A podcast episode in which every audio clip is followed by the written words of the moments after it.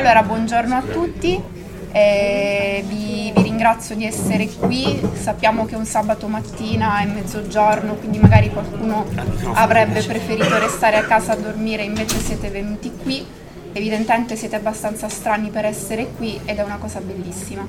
Allora, io mh, mm, sono Pia Ferrara e sono qui per presentare questi autori Ilaria Pasqua, Francesca Caldiani, Eleonora Rossetti e Lorenzo Sartori. Cosa abbiano scritto potete vederlo voi stessi, quindi non starò io a, dirvelo. Eh, volevo soltanto fare una breve introduzione per eh, raccontarvi che in realtà io non sarei dovuta essere qui oggi perché eh, questa presentazione sarebbe dovuta essere moderata eh, da un'altra persona, una persona che, che non c'è più. E, non so se i ragazzi vogliono dire qualcosa su di lui prima che cominciamo. No, beh, cosa tu? Ok. Eh, Alan Altieri sarebbe dovuto essere qui a presentare e, insomma noi ci ricolleghiamo anche al tema della memoria, una persona che sicuramente eh, ricordiamo e continueremo a ricordare per tutto quello che ha fatto per la narrativa non soltanto di genere fantastico, fantascientifico e weird. Eh, detto questo, eh, il tema di cui parleremo oggi sarà eh, la manipolazione della memoria e dei ricordi nella fantascienza. Qui abbiamo degli autori che si sono occupati di questo tema nelle loro opere e quindi visto che il tempo è tiranno ci hanno detto sì che possiamo restare qui fino alle due ma non so se vorremmo farlo, quindi io intanto inizio a lasciare la parola a loro e noi abbiamo avuto un breve scambio prima di cominciare questa presentazione per decidere chi avrebbe avuto l'arduo compito di rompere il ghiaccio e abbiamo deciso che sarebbe stato eh, Lorenzo perché comunque si è fatto veramente in quattro per proporre questo evento e perché comunque abbiamo deciso Lorenzo fallo tu. Quindi insomma lascio la parola a Lorenzo Sartori. evidentemente in minoranza di genere. Eh, sì, tra le donne. Quindi adesso io mi siederò e lascerò la parola a Lorenzo. E cercheremo di lasciare poi qualche minuto alla fine della discussione per chi voglia intervenire. Grazie prego eh, vabbè, io tocca a me. Eh, niente, mm, il tema della memoria è sicuramente una, uno degli, degli, argomenti diciamo, sulla fantascienza che da sempre più mi ha, mi ha affascinato. Eh, sicuramente chi, chi conosce Dick un'idea, un'idea c'ha insomma, quelle che sono le sue, le sue ossessioni e sicuramente una è, è, è, è questa, l'altra sono le donne però. E, ehm, e, allora, ehm, comincio a raccontarvi che cosa parla un pochino il, il mio romanzo Memory Download. È un, è un, thriller in realtà ambientato nel futuro, ambientato tra qui a 50 anni, quindi nel, nel 2067. E il protagonista è un potremmo definire un correttore di ricordi, cioè lui sostanzialmente è un grafico, un grafico multimediale, come possiamo immaginare che il mondo dell'entertainment tra 50 anni sia particolarmente evoluto, quindi lui lavora in quello che è la, la, la post-produzione del, di quello che sarà il cinema tra, tra 50 anni e un giorno la, l'agenzia per cui lavora gli comunica eh, che dovrà occuparsi invece di sistemazione grafico-sensoriale dei ricordi. Eh, tra 50 anni, nel mio romanzo, si suppone che il mondo stia facendo i conti con una nuova invenzione, di cui non ha ancora preso pieno la consapevolezza, cioè quella della possibilità di scaricare digitalmente i ricordi. Cosa vuol dire poter scaricare digitalmente i ricordi, metterli su un, su un supporto, in, in, cloud no, per una serie insomma, di, di, motivi che non sto adesso a a raccontare. Per, mh, la digitalizzazione significa poter conservare i ricordi, quindi poter conservare l'identità di una persona e in un certo senso è il primo step verso, verso l'immortalità, perché nel momento in cui io posso eh, conservare quello che è il, il, mio vissuto, un domani posso anche eh, rimpiantarlo in, in un altro corpo, naturale, artificiale, che sia. Eh, Alec Reigns, il protagonista, eh, si trova quindi a dover gestire i ricordi altrui e ovviamente, come capita in un, in un thriller che si rispetti, si trova anche a dover gestire i ricordi, eh, ricordi, sbagliati, quelli che lo portano a essere coinvolto poi in un, in un intrigo abbastanza eh, complesso, un intrigo internazionale. Ehm, questa è diciamo, la, un po' la, la, la, la, quarta di copertina del, del, del, mio romanzo. Io magari passerei anche agli altri autori così spiegano di che cosa parla, poi magari possiamo approfondire questo, questo discorso. Va bene. Allora, prego Eleonora. Buongiorno a tutti, io vi parlerò di Chimera, un thriller anche questo ambientato nel futuro, anche se non così tanto, siamo a più o meno 15 anni nel futuro dove il mondo è un po' in transizione, Tecno- tecnologico ma non troppo. Um, ho costruito un mondo dove eh, la tecnologia è molto al servizio della medicina, infatti il, un, il co-protagonista, come piace eh, diciamo, descriverlo, è un'intelligenza artificiale impiantata nel cervello. Uh, il protagonista vero e proprio è uh, Jonathan Sniper, che è un giornalista con pochi scrupoli, che si ritrova per quello che io amo definire una serie di sfortunati eventi a, uh, ad avere una di queste coscienze artificiali che in realtà sono state progettate più che altro per curare il cervello, quindi per risolvere disturbi come l'Alzheimer, come l'epilessia, come altri disturbi diciamo neurologici. Eh, si ritrova appunto una di queste mh, mm, macchine nel cervello che ehm, leggendo praticamente l'intero suo cervello sviluppa una sua coscienza tra l'altro immagine e somiglianza della, di Jonathan appunto, col problema che non gestisce le emozioni, quindi è semplicemente collegata alla sua memoria, alla sua esperienza, ma è un'esperienza che non fa i conti con le emozioni, con le sensazioni tipiche umane.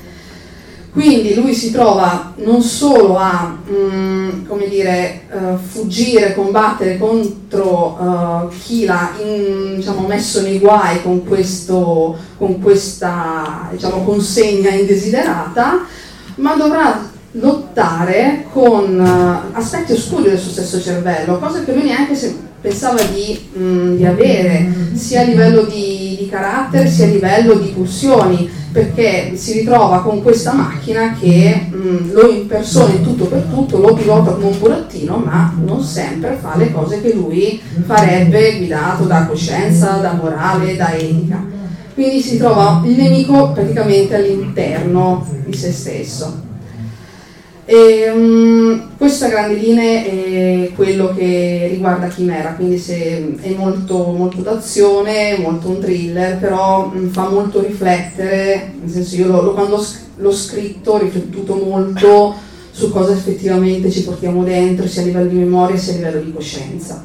Io lascio la palla agli autori perché Va bene, allora di... tocca a Francesca, prego. Ok, allora buongiorno a tutti. Io sono felice di arrivare per terza e Ilaria sarà ancora più felice di me perché vi diamo prova di come eh, il tema possa essere, il tema della memoria possa essere toccato davvero in modo completamente diverso perché abbiamo sentito la digitalizzazione di Lorenzo eh, e eh, diciamo quella artificiale e futuristica di, di, di Chimera Ecco, Twizel è un romanzo completamente diverso, nel senso che innanzitutto è ambientato nel presente, eh, per quanto dall'altra parte del mondo, perché Twizel è una città realmente esistente della Nuova Zelanda, eh, e quindi è ambientato oggi.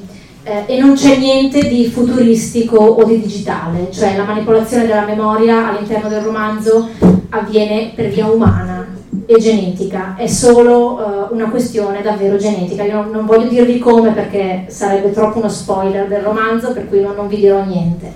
Eh, è una storia di, di tre ragazzi eh, che vivono a Twiser, appunto. Io qui voglio solo aprire una, una piccolissima parentesi. Eh, per scrivere questo romanzo ho parlato molto a lungo col preside della scuola di Twiser.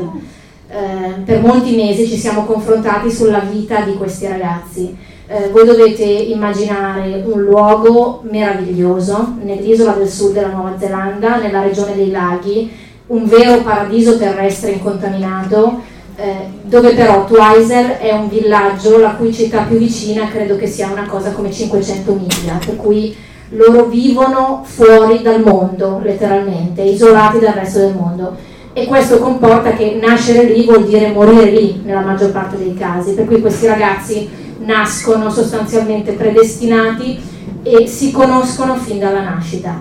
In questo contesto, che nella realtà di Twiser genera moltissimi problemi sociali, perché nella Twiser vera ci sono gravissimi problemi di alcolismo tra i ragazzi, un tasso di suicidi elevatissimo tra i giovani per una città di 1200 abitanti eh, però si trasforma nel mio romanzo nell'occasione di parlare della manipolazione, cioè dell'opportunità di far fare a questi ragazzi un percorso di distruzione della loro identità e di ricostruzione della stessa. Immaginate che qualcuno arrivi domani mattina e gli dica che tutto quello che avete vissuto fino ad oggi non è vero. I ricordi che avete non sono reali e voi non vi ricordate più qual è stata la vostra vera esistenza eh, attraverso ovviamente una serie di, di escamotage che appunto non, non, vi voglio raccontare, però credo che questa sia davvero la prova di come la memoria sia sempre un tema molto affascinante perché ha a che fare tantissimo con la propria identità e quindi uno scrittore ci deve mettere per forza del, del suo nell'affrontare questo romanzo, ma come può essere affrontata davvero da, da, punti di vista molto diversi. Per cui io lascio la parola a Ilaria che, che ne ha fatto un'altra versione ancora. Buongiorno a tutti, eh, mio, eh, la mia trilogia è molto più simile a tuo perché anche la mia è ambientata nel presente e ha una memoria, si parla di una memoria mm, addormentata e mm, cancellata per necessità e per bisogno da parte della protagonista di eh, dimenticare un passato difficile e, um, lei ha questa sensazione di girare a vuoto in questo mondo completamente indefinito e um, soprattutto pensa che uh, non ci sia in questo posto né futuro né presente appunto uh, nemmeno il passato. E quindi cercherà di indagare per cercare di scendere a patti con quello che è stato il suo passato. Quindi questo è un tipo di memoria appunto addormentata che pian piano si risveglierà e come un puzzle ricostruirà tutto il passato di questa protagonista. E, ehm, quindi appunto è una trilogia che uh, è indissolubilmente legata a memoria e identità, come dicevi, come diceva giustamente Francesca, si parla di identità del, del personaggio e anche dell'autore. E, non so, se vogliamo non vuoi aggiungere giro. altro? ok, allora è ricchissima facciamo un altro, facciamo un altro storia. giro, va benissimo. Ehm, dunque, ehm, grazie. Ecco, secondo me una cosa cui, di cui comunque bisognerebbe parlare riguardo a questo tema è che comunque la, la memoria per forza di cose è sempre fallace perché quello che per noi è memoria non è un evento così come realmente è accaduto, ma quello che noi abbiamo costruito su un evento, quindi come lo abbiamo interpretato e ogni interpretazione si sa che comunque è abbastanza eh, personale differente da quelle degli altri. E, quindi una, dire, uno scarto tra realtà oggettiva e ciò che si ricorda della realtà oggettiva probabilmente c'è sempre. Eh, però una cosa che mi colpisce molto, a prescindere da romanzi che sono ambientati nel futuro che abbiamo da questa parte, quelli ambientati nel presente che abbiamo da questa e non ci siamo messi d'accordo, è che comunque emerge proprio un'idea di, di tempo in cui comunque il passato è importante soprattutto eh, in collegamento con il futuro e in tutto questo discorso sembra quasi assente il presente. Quindi vorrei chiedere ai nostri autori se hanno qualche... questa non era una domanda preparata, quindi adesso vedremo cosa ci risponderanno e cosa ne pensano di, questa, di questo rapporto tra soprattutto passato e futuro e perché hanno scelto di parlarne, come hanno scelto di parlarne, se hanno scelto di parlarne nei loro libri. Ripartiamo da Lorenzo o vuoi sì, siamo Ci siamo, ok. Allora, eh, la ragione numero uno per cui ho voluto eh, ambientare questo romanzo del 2067, che nel 2067 avrò cent'anni, sarò sostanzialmente morto o in uno ospizio abbastanza rimbambito, nessuno penso verrà a, ehm, a criticare mh, mm, se non ho previsto delle cose. Tra l'altro nel, nel mio romanzo l'ambientazione futuribile è abbastanza limitata, nel senso che eh, non è un mondo tanto tanto diverso dal nostro. Um, apro una piccola parentesi, poi torno mm-hmm. nel, nel, tema, nel senso che uno può tranquillamente leggerlo e immaginare tutto sommato un'ambientazione abbastanza eh, attuale, a parte la, la, presenza di qualche invenzione, materiali, cose un po', un po diverse. Eh, il passato. Eh, io ho scritto questo romanzo di getto in, in due mesi, proprio, e ha un, ha un, ritmo molto cinematografico, cosa mi dicono, mi dicono tutti, eh, colpi di scena, quant'altro. Il, il, protagonista sì ce l'ha un passato, però non, non emerge più di tanto, no? eh, c'è questa metafora forse di, di questo Alec Rains, questo, questo, grafico che vive in un nuovo loft perché ha trovato un nuovo lavoro presso questa agenzia, lo pagano anche molto bene perché lui è, è bravo, facendo, è un pioniere, non è l'unico ma insomma è uno dei pionieri eh, di questo lavoro, quindi è giovane, ha 28-29 anni e a Londra vive in questo loft, non enorme, insomma si, si, si tratta bene dal punto di vista economico, ma in questa abitazione dove lui sta è è arredata di scatoloni, perché tutto il suo passato, tutta la sua vita precedente è ancora conservata negli scatoloni. Lui, a parte quelle che sono le strumentazioni che gli servono per lavoro, perché lavora in gran parte a casa, quindi ologrammi, eh, qualità pareti digitali, quant'altro, però la sua, la sua, casa è sostanzialmente fatta di scatoloni eh, nel quale conserva il suo, il suo, il suo vissuto. Non so, non è stata una, una scelta eh, lucida quando l'ho, quando l'ho scritta, no? però mi, mi, rendevo conto che c'è questo contrasto tra i suoi clienti che hanno un passato che vogliono conservare, eh, perché lui eh, lavora in, in, collaborazione con una neuropsicologa, eh, perché comunque mh, il download eh, scarica dei dati in modo abbastanza confuso, quindi dovete immaginare come il, girato di un film senza montaggio. No? Quindi si suppone che questi ricordi vengono scaricati ma messi eh, assolutamente sequenze, immagini, sensazioni, tutto abbastanza in modo eh, confuso. Non è necessario il lavoro che fa Alec Rains, nel senso che uno può, molti conservano i dati in questo modo, c'è una fondazione a New York dove vengono conservati, eh, però il fatto di poterli sistemare no, permette poi un domani, perché nel libro non hanno ancora trovato il modo di rimpiantarli, di eh, dire, poterli conservare in ordine e quindi poterli impiantare con una, una, certa logica. Suo lavoro è proprio quello di sistemare graficamente, eh, graficamente sensorialmente questo tipo di, eh, di ricordi, lo fa eh, appunto collaborando con questa eh, neuropsicologa eh, perché poi deve intervistare i, proprietari di questi ricordi, no? perché il, il, cliente dice sì, allora, c'è questo ricordo qua, io, a cui io tengo in modo particolare perché quando ho conosciuto mia moglie o è stato quando è nato mio figlio e quindi ci sono dei ricordi su cui magari lui lavora con un po' più di, ehm, di motivazione, con, diciamo, con l'obiettivo di, eh, di, migliorare dal punto di vista eh, grafico. Quindi c'è questo contrasto, se vogliamo, tra un personaggio che non ha un passato e invece dei, dei personaggi che, che, ce l'hanno. Mm-hmm. Eh, ma del resto lui è giovane, quindi c'è anche un pochino questa... Lui non conosce ad esempio il premio Nobel a cui di cui gli verranno affidati i ricordi, che è poi la persona che ha permesso, eh, di cui ricerca hanno permesso lo scarico dello server di Lingua, quindi è un, è un suo, mm. come dire, prendere coscienza del, del, suo lavoro, ma anche di quello che ci sta. Che ci sta allora, io su questo aspetto della personalità vorrei tornarci anche più tardi, quindi intanto eh, direi a Eleonora di prendere lei la parola e poi su questo tema ci torniamo successivamente. Sì, sarà, secondo me sarà un po' più incolla di quanto hai detto tu, perché mi sa che sono coinquilini i nostri, i nostri personaggi, perché anche il mio Jonathan è quello che sembra una persona senza passato, vive molto il presente, lui è un giornalista freelance, ma da come si presenta fa capire che il suo essere un po' come dire, senza scrupoli, un po' disonesto, fa capire che proprio lui è uno che si arrangia, è uno che vive la giornata ricorda anche un po' la situazione attuale di molti giovani di adesso che non hanno tanti piani per il futuro, ma cercano quantomeno di dare un senso alla giornata.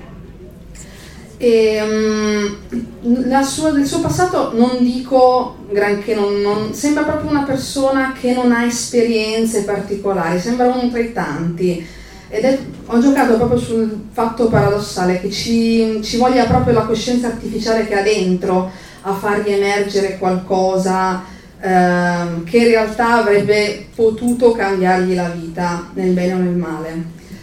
E non voglio spoilerarvi troppo, quindi vi lascerò la curiosità, però faccio una piccola parentesi. Io quando ho scritto Chimera, Chimera l'ho scritto in tre mesi, detto, guarda, proprio in Chimera l'ho scritto in tre mesi per scriverlo, per avere le nozioni di tutti i risvolti, di come avrei potuto costruire queste, queste nanomacchine, come li chiamo io, nel cervello, ho studiato otto mesi. Manuali di neuroscienze tutti i libri che ho a disposizione sull'argomento e sono rimasta molto molto affascinata su certi meccanismi del, del cervello, sia per memorizzare i ricordi, sia per sovrascriverli anche inconsapevolmente. Quindi immaginate per esempio i fatti di cronaca più recenti delle persone che lasciano, ahimè, i bambini in macchina perché sono convinti di aver fatto una cosa, è un ricordo fallace. Quindi è incredibile come noi basiamo la nostra vita, la nostra esperienza su qualcosa di fondamentalmente fallace. Ed è un paradosso che a me ha affascinato sempre tanto. In questa, tra l'altro in Chimera, eh, ci sono ricordi falsi che sono quelli che gli, fa le, che gli fanno le nanomacchine, quindi lui non si fida più di quello che sta succedendo. Eppure eh, l'intervento di queste nanomacchine riesce a far, mm, come dire, scoprire se stesso, non vi dico come, non vi dico in che occasione, e um, fa capire come a volte noi possiamo trarre esperienza dal, mm, dal passato, quindi è una componente fondamentale della nostra vita, sia eh, facendo ritornare sempre costantemente le nostre giornate oppure, ahimè, tacendolo, quindi dimenticando eh, aspetti che vogliamo appunto che non siano mai successi. Mi piaceva veramente questa, questo fatto che il passato sia qualcosa che costruisce la nostra vita, che ci sia o che non ci sia forse ho ingagliato un po' il discorso, no, però no, è, un, è una, ho cercato di tradurlo da, dalla, dalla, nozione scientifica alla, all'esperienza di vita vissuta di tutti, credo. Francesca? Sì, allora, eh, no, volevo dire a Leonora che ingarbugliare il discorso in una, in una convention, tra virgolette, che parla di manipolazione dei ricordi è il minimo indispensabile, quindi assolutamente ben fatto. Allora, ehm, sono molto felice di questa domanda che, come Pia ha detto, non è assolutamente preparata perché eh, c'entra il punto fondamentale di Twizel, cioè eh, in Twizel questi tre ragazzi vivono costantemente nel passato, almeno nella prima diciamo, metà del romanzo. Eh, nel senso che eh, vivono in un passato che è già prestabilito e ogni momento del presente diventa già passato.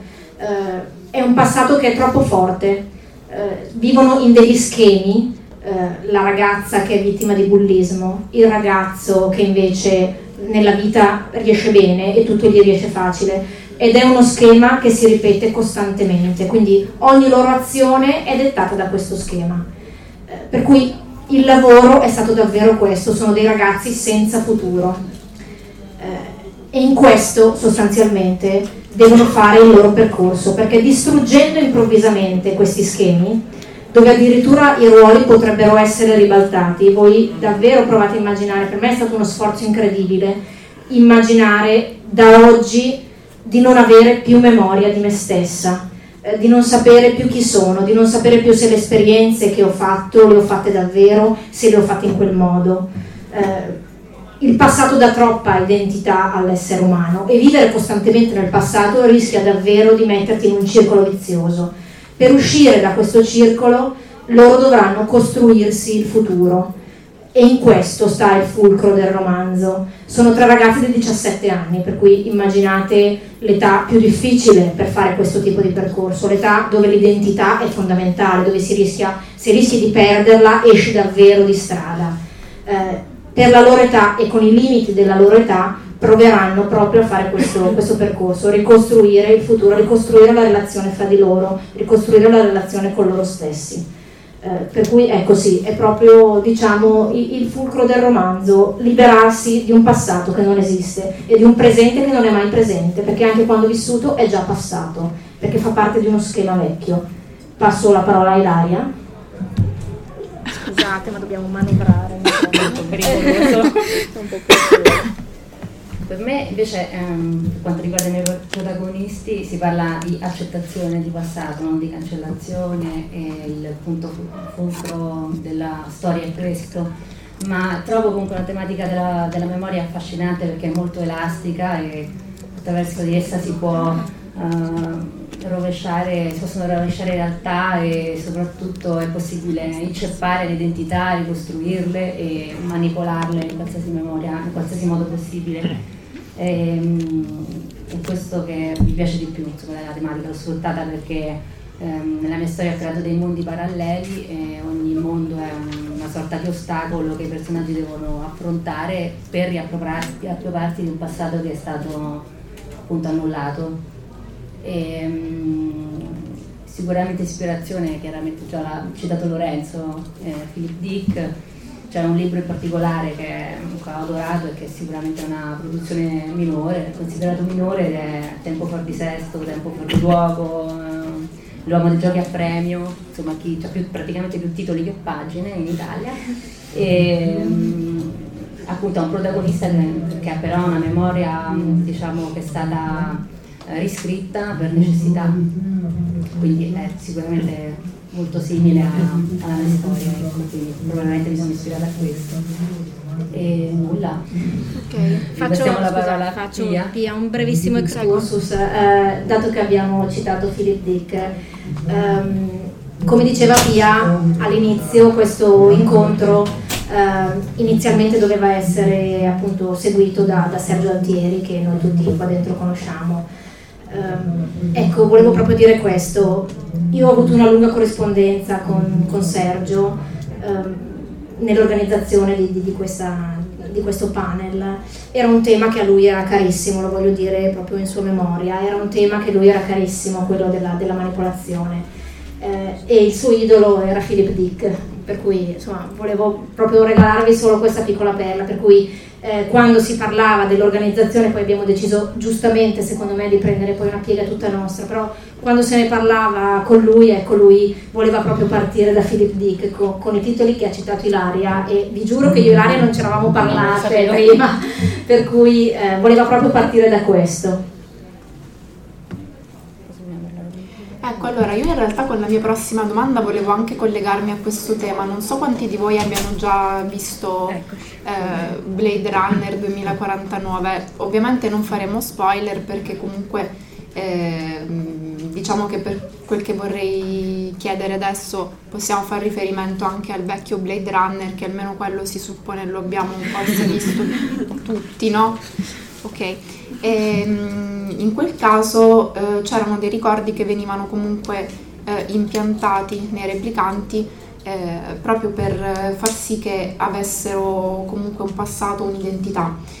A me viene in mente anche un altro, un altro, film che è uscito svariati anni fa, che non è un film che ha una nomea legata al fantasy o alla fantascienza, che è The Eternal Sunshine of the Spotless Mind, che in Italia è conosciuto come Se mi lasci ti cancello di Michel Gondry.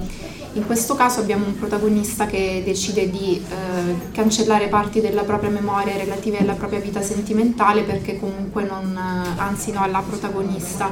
E, ehm, quindi questo fa capire quanto ehm, certe esperienze possano essere traumatiche nella vita di un individuo e quindi quanto possano influire su quella che è poi la personalità dell'individuo, quindi sulle sue risposte adattive all'ambiente. Quindi io tornando al discorso dei personaggi, come anticipavo prima mentre Lorenzo ehm, rispondeva alla prima domanda, eh, volevo chiedere, anche se un po' è un tema che è stato già toccato trasversalmente, ehm, quanto poi di queste esperienze a livello di eh, memoria, memoria conservata o memoria cancellata, come invece diceva Eleonora, eh, influiscono poi sui, sui, personaggi del romanzo, non soltanto i protagonisti, però proprio in generale, perché poi non so voi, però io quando leggo un romanzo una cosa che mi piace molto è proprio vedere il personaggio e lo sviluppo del personaggio, cioè una cosa che magari per me è anche più importante della trama.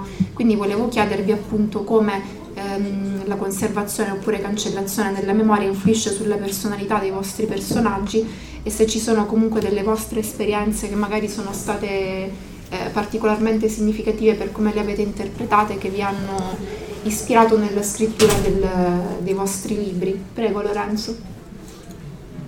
Eh, vabbè, parlo innanzitutto parto dalla, dalla, seconda parte della domanda, l'esperienza sì.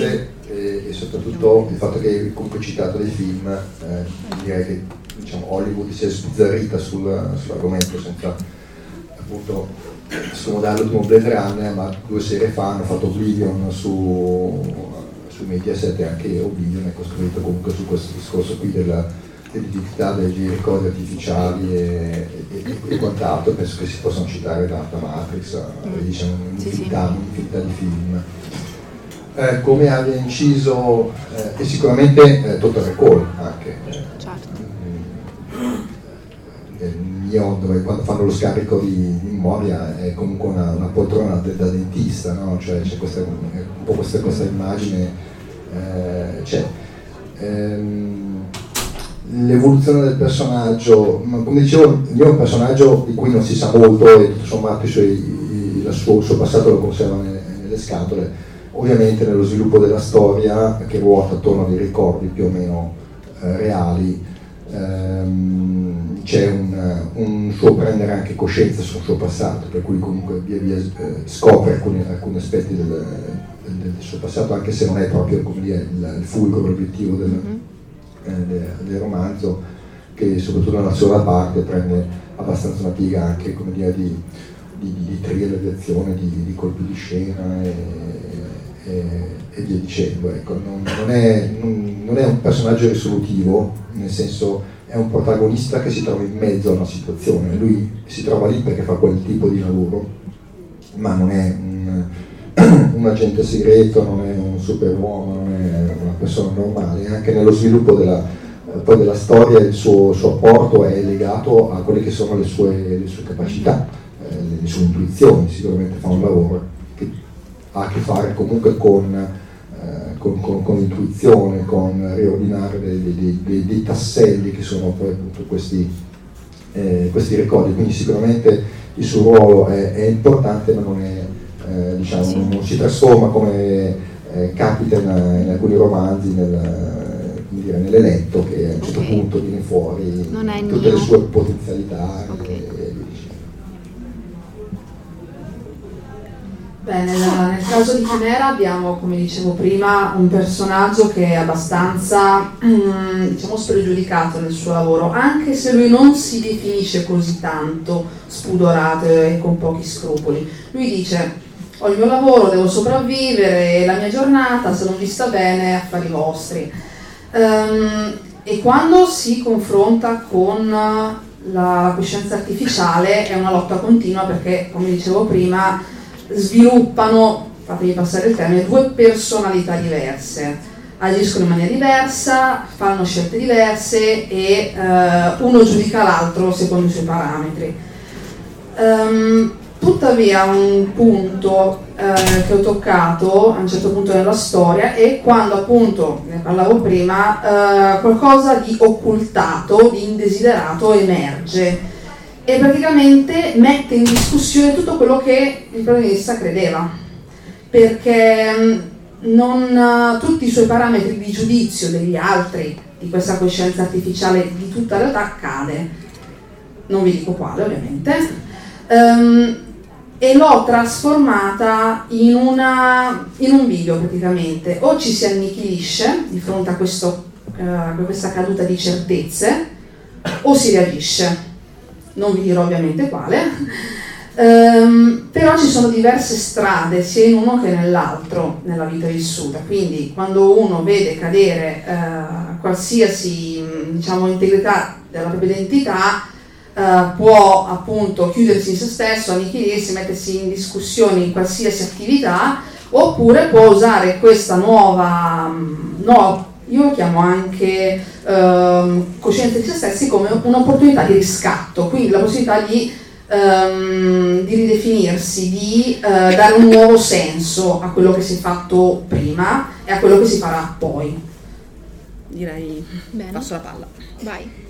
Eh, allora, io per rispondere a questa domanda voglio darvi un piccolissimo fotogramma del romanzo, mm, non spoilerante quasi. Ehm, allora, a un certo punto questi ragazzi hanno l'opportunità, diciamo, di eh, rivedere eventi della loro vita per come si sono realmente svolti e non per quello che ricordano. Eh, nel, in questo procedimento la ragazza che è protagonista rivede una scena della sua vita di qualche anno prima. Eh, una scena semplicissima, lei che è in ritardo per andare a scuola e quindi attraversa il cortile della scuola. Nel vedere questa immagine eh, la ragazza è fuori da se stessa, non riconosce in se stessa la camminata, il modo di camminare. Eh, è un elemento molto fisico e molto umano, come ho detto nel, nel mio romanzo non, non, c'è tantissimo l'uso della tecnologia come in un classico romanzo di fantascienza, tutto avviene per un fattore genetico e molto umano. Eh, però ecco, lei non riconosce il modo in cui si muove, le sembra una ragazza troppo spigliata, che cammina in modo troppo elegante rispetto a, come, a quello che lei ricorda di se stessa. Eh, anche i capelli le sembrano diversi, il modo di ondeggiare dei capelli sulla schiena è un modo completamente diverso. Eh, e questo credo sia veramente rappresentativo di, di che cosa vuol dire in un personaggio perdere l'identità, non riconoscere le cose più semplici, il modo di camminare, eh, il modo di parlare, ma a un certo punto non, non, riconoscono più il linguaggio che stanno utilizzando, perché anche quello che utilizziamo noi è frutto del nostro passato, di quello che abbiamo sentito, di quello che abbiamo ascoltato, di quello che ci ha colpito nella vita. Se quello che ci ha colpito non è esistito, anche il modo di parlare, le parole che usiamo cambiano. Ecco, io volevo solo davvero regalarvi questo fotogramma per rispondere alla domanda di Pia e passo ai Ilaria. Per quanto mi riguarda, la domanda di partenza è stata: ti piacerebbe vivere in un mondo senza passato, senza ricordi? Eh, io direi di no. Invece la protagonista ha detto di sì e poi chiaramente si è pentita, anche perché eh, non avere passato, non avere memoria vuol dire appunto eh, perdere l'identità e anche uno scopo per cui vivere, perché non avere, eh, non avere coscienza di sé e del proprio passato porta a svuotare di senso qualsiasi eh, qualsiasi avvenimento, qualsiasi presente che la protagonista potrà mai iniziare a vivere. E posso essere così sintetica? Dipende da quanto tempo abbiamo ancora a disposizione. Ne abbiamo parecchio, no?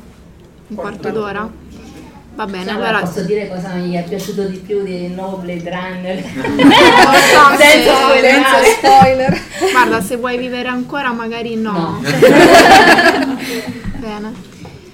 Allora, io a questo punto direi che, visto che abbiamo un quarto d'ora, chiederei a voi se c'è qualche domanda, intervento che avete, volete aggiungere alla discussione o che comunque volete chiedere ai nostri autori. E vi lascio qualche minuto per pensarci e, e poi insomma sentitevi liberi di dire la vostra.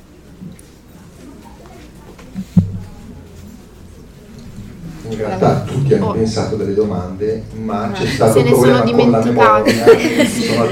abbiamo eh, no, chiaramente questo discorso vale anche per voi, se voi come autori volevate mm, parlare di qualcos'altro che io colpevolmente non vi ho chiesto, anche voi sentitevi liberi di intervenire e aggiungere qualcos'altro.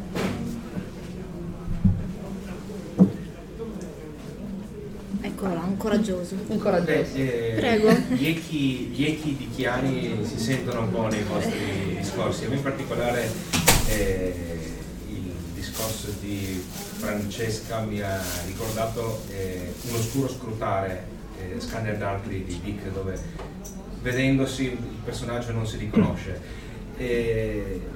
perché ha la memoria scissa in due personalità diverse. No? E quello che mi ha sempre colpito eh, di, quel, di, quel, romanzo è la conclusione che dopo, non, non, non, vi dico qual è la conclusione, ma insomma dopo, eh, dopo un, un, libro in cui il discorso è principalmente individuale, eh, diciamo privato, una memoria privata, approda al sociale, cioè approda a un, a un fatto storico, quindi dalla memoria eh, individuale a una memoria condivisa. Mm eh, collettiva, insomma. E volevo sapere se nei, nei vostri romanzi avete affrontato questo tema o se siete rimasti al, alla memoria eh, personale. ehm, ti eh, rispondo prima io perché ti dico una cosa, ti, ti, cioè, ti dico una cosa che mi ha detto Sergio Altieri, eh, citando questo romanzo. Eh, lui era colpitissimo dal finale, eh, nel senso che ritiene che Dick sia stato davvero l'unico autore di fantascienza in grado di trasformare completamente un romanzo nelle ultime 30 pagine, proprio con riferimento a, a, a questo. Uh, quindi, insomma, intanto ti riporto diciamo, il parere di uno come Sergio Altieri. Eh, detto questo, magari ti rispondo prima io, poi ti rispondono gli altri.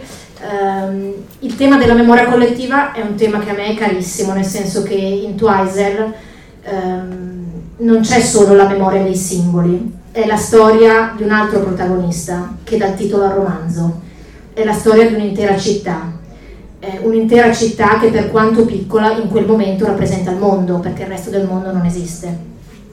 E tutta la memoria del villaggio è modificata, o cancellata o variata. Eh, cui, ed è la ragione per cui dopo numerose lotte abbiamo deciso di lasciare come titolo Twizel, perché aveva un altro titolo, romanzo. Eh, perché la memoria collettiva alla fine determina la memoria del singolo e viceversa.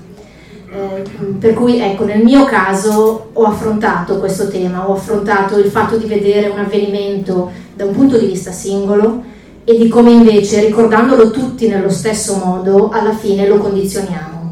E, e c'è anche una lotta per sganciarsi da questo, per avere delle identità personali, per sganciarsi dalla memoria collettiva. Chi vuole? Faccio io? Ok. Sì, diciamo che anche in Chimera affrontiamo questo discorso. Chimera è ambientato tutto in una città che è immaginaria, Saints, dove mh, le persone, o la maggior parte delle persone, hanno i ricordi manipolati.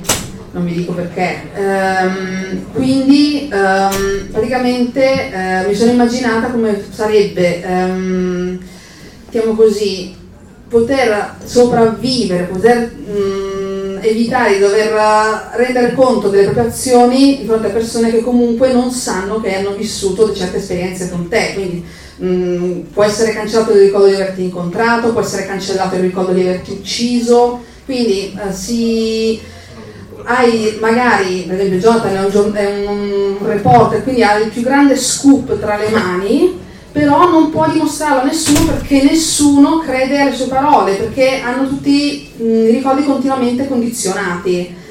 Io personalmente l'idea di avere quei ricordi condizionati è che mi fa molta paura perché tu non puoi. Quindi le fake news sono tutte vere. sono tutte vere.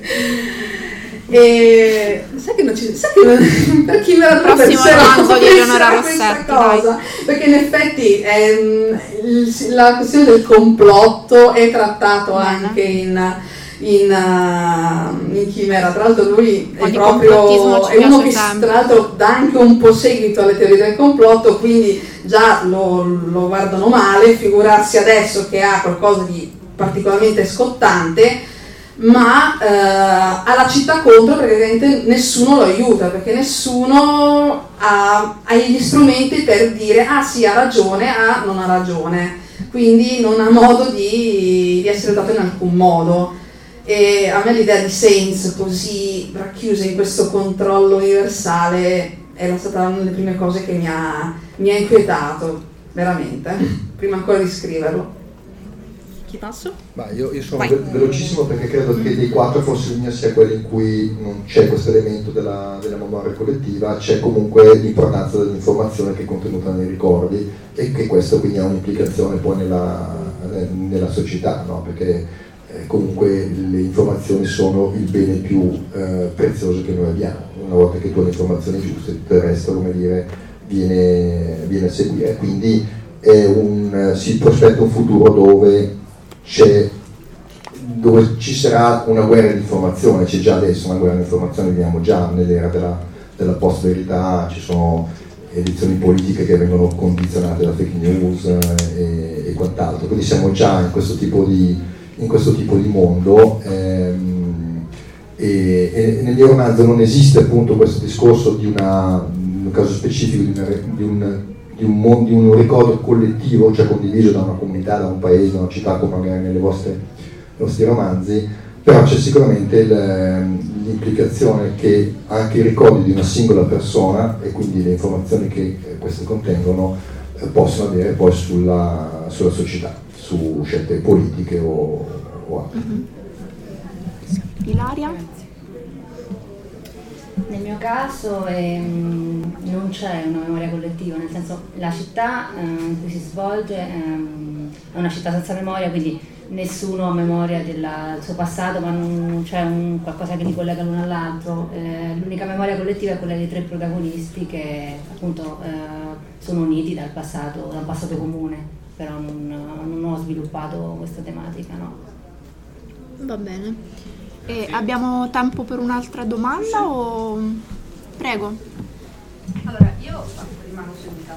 Come io, preferisci? Ascoltandovi ehm, ho ripensato invece a, raccon- a, un racconto di Ted Chiang che si chiama in italiano tradotto con la verità dei fatti, la verità dei sentimenti, in cui trama in soldoni senza spoiler, eh, ognuno dalla nascita ha un, uh, un meccanismo che registra tutta la sua vita e di colpo viene inventato un motore di ricerca per cui le persone possono proprio ricercare i ricordi. E questo ovviamente ha un impatto abbastanza importante sulla società perché eh, coppie iniziano a litigare, avevi detto che mi portavi al ristorante, no non l'avevo detto, ricerco subito il ricordo, ti faccio sentire quando mi avevi detto che mi portavi al ristorante, oppure persone che hanno subito un torto continuano a rivedere il ricordo di quel torto e non non arrivano mai a perdonare no, certo. chi, chi li ha feriti. Quindi emerge anche un discorso di importanza dell'oblio, di importanza di dimenticarsi le cose e di distorgere i ricordi per andare avanti, per superare i blocchi. Volevo sapere se nei vostri romanzi questo aspetto emerge, comunque cosa ne pensate su, sulla cosa. Posso io? Mi hai fatto tornare in mente anche un episodio di Black Mirror, non so quante tutte le cristiani sono, si sono ricordati quello perché eh? ha fatto la ora. Sì, è uno dei, tra dei miei episodi preferiti perché, um, perché qualcuno non l'ha visto, non vorrei fare spoiler. Ok, l'hanno visto tutti, fantastico.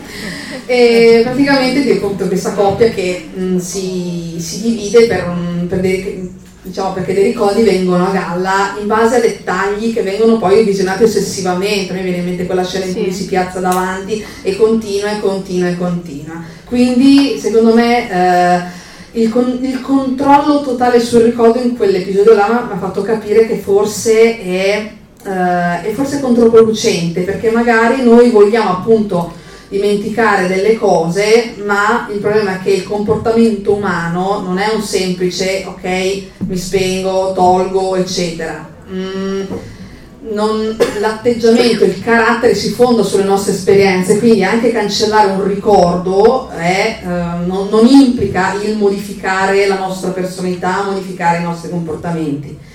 Eh, l'importanza dell'oblio, lo, io l'ho tratto in chimera, perché in chimera c'è un ricordo che viene obliato per un certo motivo ed è tra l'altro un meccanismo più, più, facile di quanto si pensi. Io appunto durante gli studi avevo capito come funzionavano la memorizzazione dei ricordi, come funzionano le sinapsi, non vi, non vi annoio col discorso perché sennò sono otto mesi di discorso.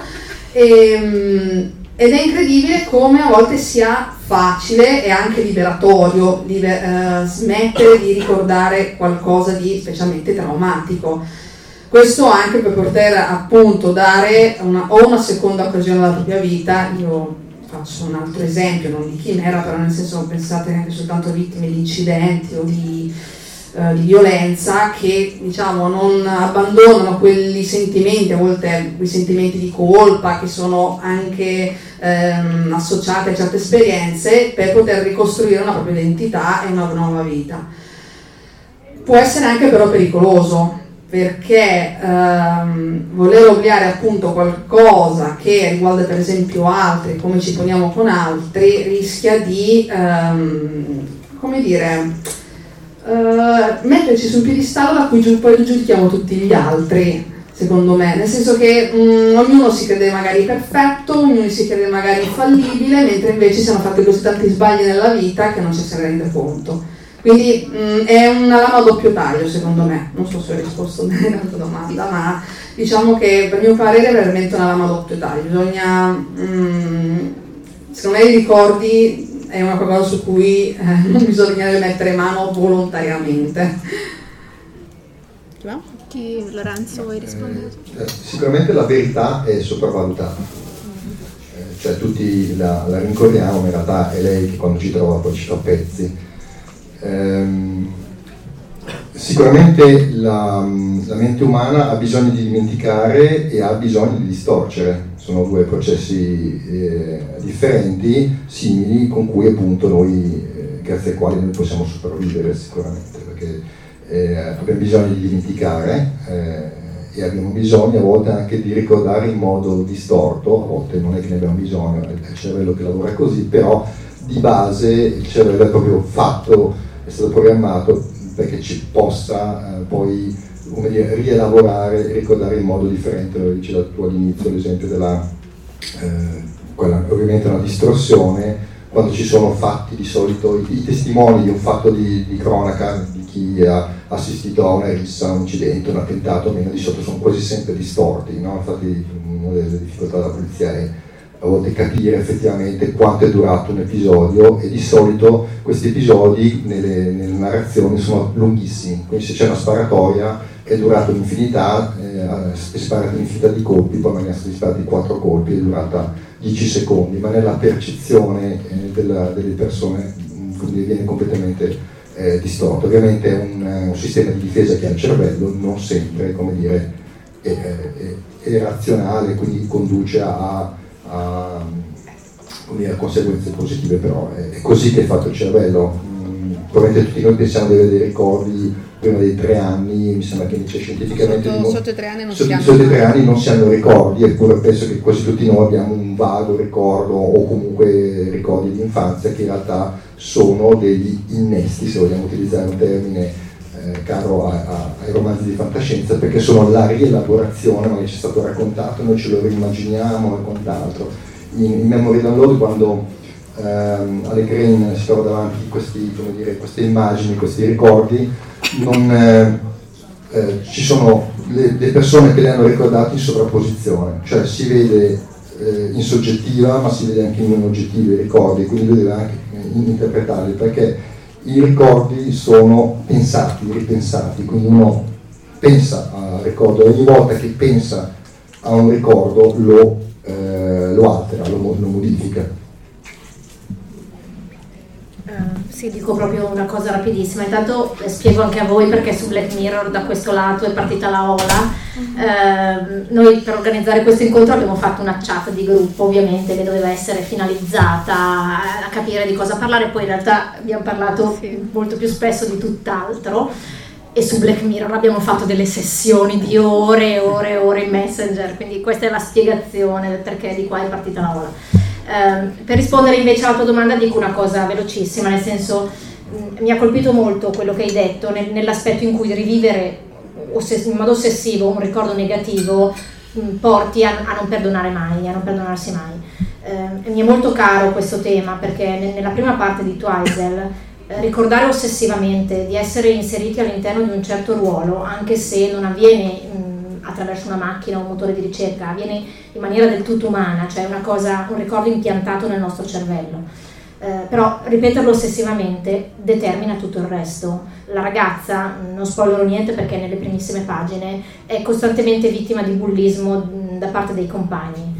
Eh, è un ruolo che le è stato assegnato dall'infanzia e da cui non si libererà mai, eh, vivendo diciamo in questa Twizel.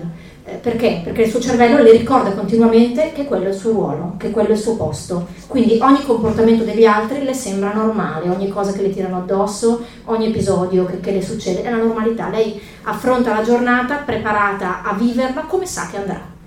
Ed è proprio da questo ricordo ossessivo che lei si deve liberare per perdonare gli altri, perché anche quei ricordi sono falsi. Arrivo per ultima, quindi avete già detto tutto. A parte dire che è sicuramente un, meccanismo di difesa obbligatorio necessario all'essere umano. Eh, ehm, mi ritorna in mente Dick di nuovo, è sempre lo stesso libro purtroppo.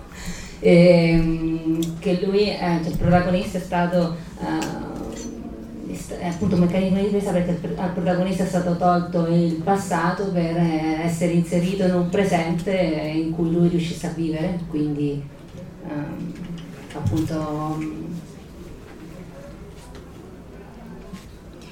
Io yeah. vorrei fare una domanda cattiva a questo punto, non rivolta a te, ma in generale. Eh, tanto per sì.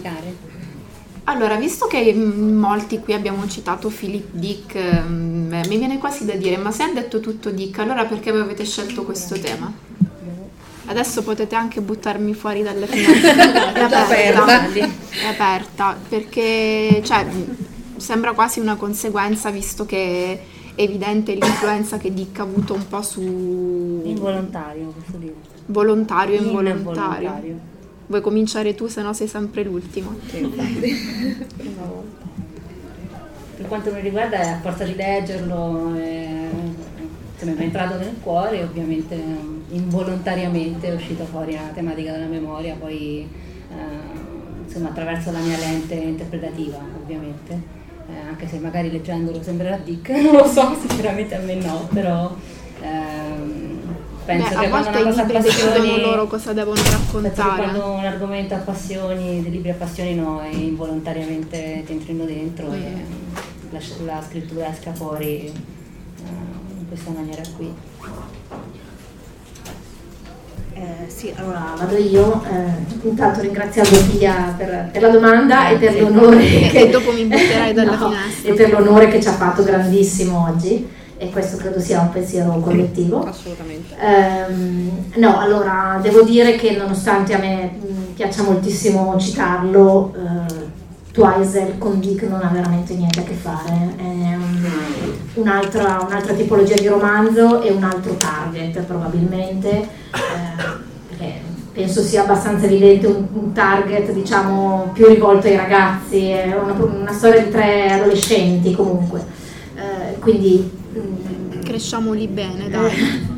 diciamo che è sicuramente uno dei miei autori preferiti, ma, ma non c'è la minima influenza in questo eh, c'è sicuramente l'influenza invece di tanti altri, ecco, anche a livello cinematografico qualcuno eh, ha citato Matrix prima, eh, insomma Matrix è uno di quei film che io guardo a ripetizione senza, senza mai stancarmi, eh, quindi insomma le influenze sono davvero diverse, ma, ma non Dick in questo caso. Ok.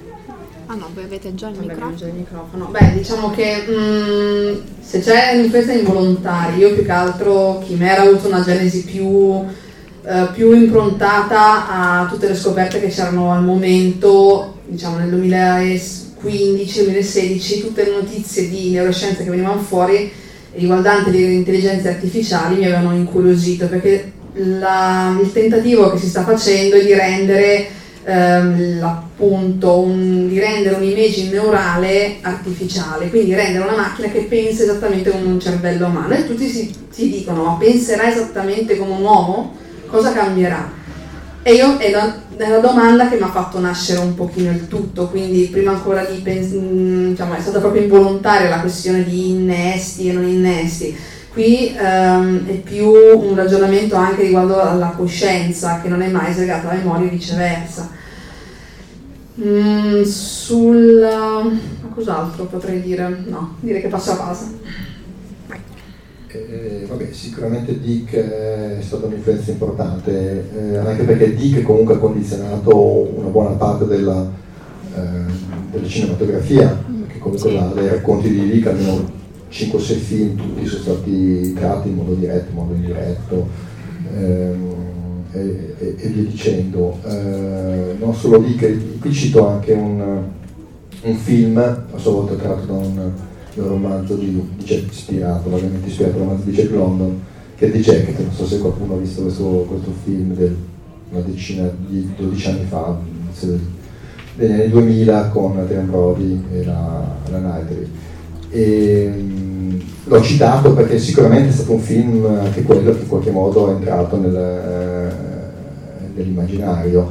Eh, Dick ha scritto tutto, sì, dicono anche di Yomiro, ha scritto tutto dobbiamo come dire, smettere da subito di, di, di, di, scrivere. Chiaramente è lo spunto, è lo spunto l'idea, e poi uno ci costruisce una, una propria storia, insomma, meno crede di farlo. Benissimo. Allora, io penso che volevo siamo... aggiungere una cosa piccolissima, sì. eh, okay. così ce la tiriamo, oh, così ce la tiriamo un po'. Eh, solo questo volevo dire, così metto anche in difficoltà il mio amico Lorenzo. Eh, fino a 20, 20 30 anni fa un panel così di quattro donne sedute nella fantascienza sarebbe stato impensabile e quindi siamo molto molto felici di aver rappresentato anche questa cosa. Allora, io in chiusura vorrei chiedere ai nostri autori di ricordarvi eh, dove potete trovarli adesso per eh, stalking, domande, autografi, libri, quindi partiamo da Lorenzo, dove ti possiamo trovare Lorenzo? Per stalking, no, per il libro e, e, e quant'altro, ehm, allo stand Set Dog, che è nella sala, quella diciamo vicino La sala iniziale. Esatto. E tra l'altro ci sono il gruppo del lavoro, sì. ma sono presenti eh, sia il libro di, di Renora che quello di, di Francesca, e, mentre Ilaria lo lascio dire a lei. È allo stand di Nativi Digital Edizioni, il mio orientamento fa schifo, però è dietro allo stand di Nero Press, verso il fondo della sala grande. Perfetto. Allora mm, a questo punto io ringrazierei voi che siete stati qui a parlare con noi, voi che ci avete raccontato i vostri romanzi e buone letture a tutti e anche buon pranzo.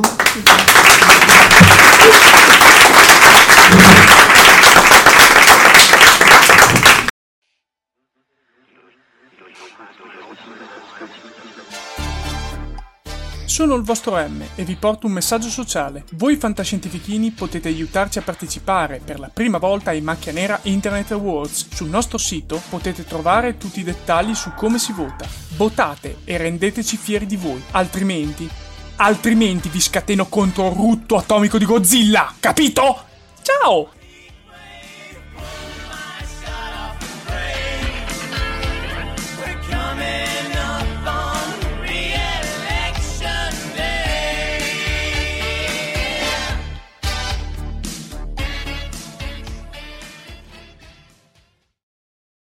Avete ascoltato Fantascientificast, podcast di fantascienza e cronache dalla galassia. Una produzione Recast Media Factory. Da un'idea originale di Paolo Bianchi e Omer Serafini, con il contributo cibernetico del Cylon Prof Massimo De Santo. Potete seguirci ed interagire con noi sul nostro sito recast.media, su Facebook alla pagina Fantascientificast, su Twitter sul profilo Chiocciola Fantascicast, sul nostro canale telegramati.me barra Fantascientificast, sulla nostra community telegramati.me barra FSC Community.